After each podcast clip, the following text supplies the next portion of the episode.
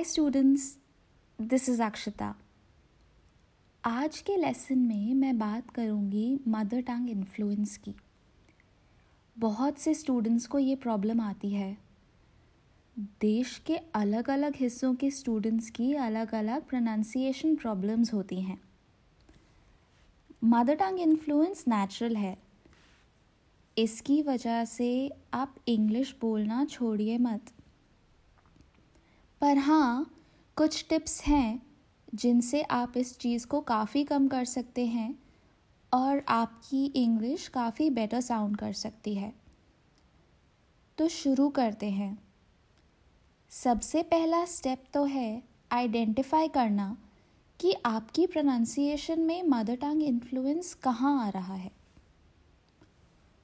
कुछ common issues हैं जो मैंने नोट किए हैं। पहला तो है ए और ई साउंड। ए और ई। लिव और leave.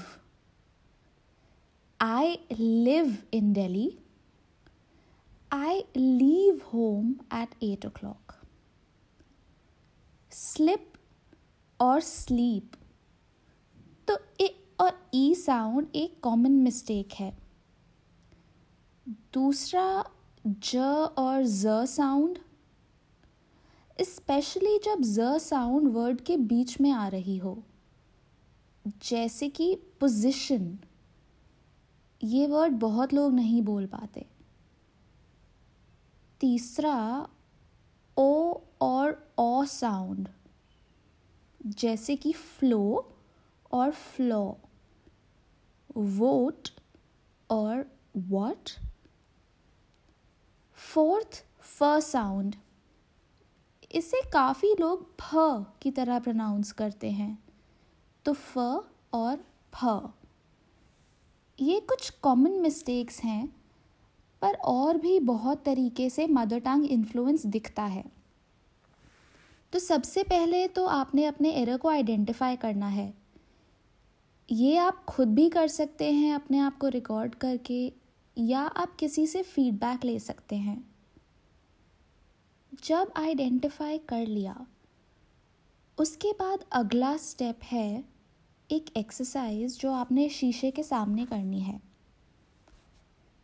इस एक्सरसाइज में आपने सिर्फ़ माउथ मूवमेंट्स करनी है। जैसे अगर आप ए और ई में गलती करते हैं तो आप शीशे के सामने सिर्फ़ ए और ई में देखें माउथ मूवमेंट्स क्या हो रही हैं? ई में मुँह थोड़ा बड़ा खुलता है और ए में छोटा। आप किसी और को भी ऑब्ज़र्व कर सकते हैं खुद ट्राई करने से पहले।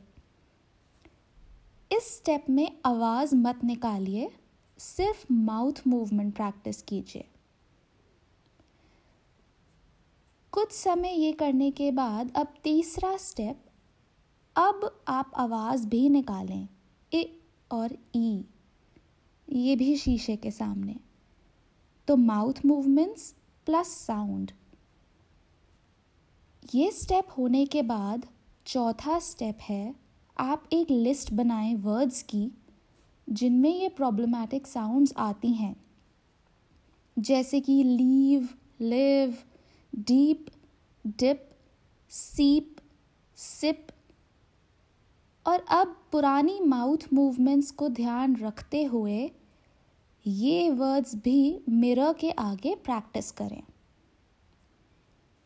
ये एक बहुत इफ़ेक्टिव एक्सरसाइज है और ये आपकी लैंग्वेज से मदर टंग इन्फ्लुएंस को काफ़ी हद तक हटा सकती है।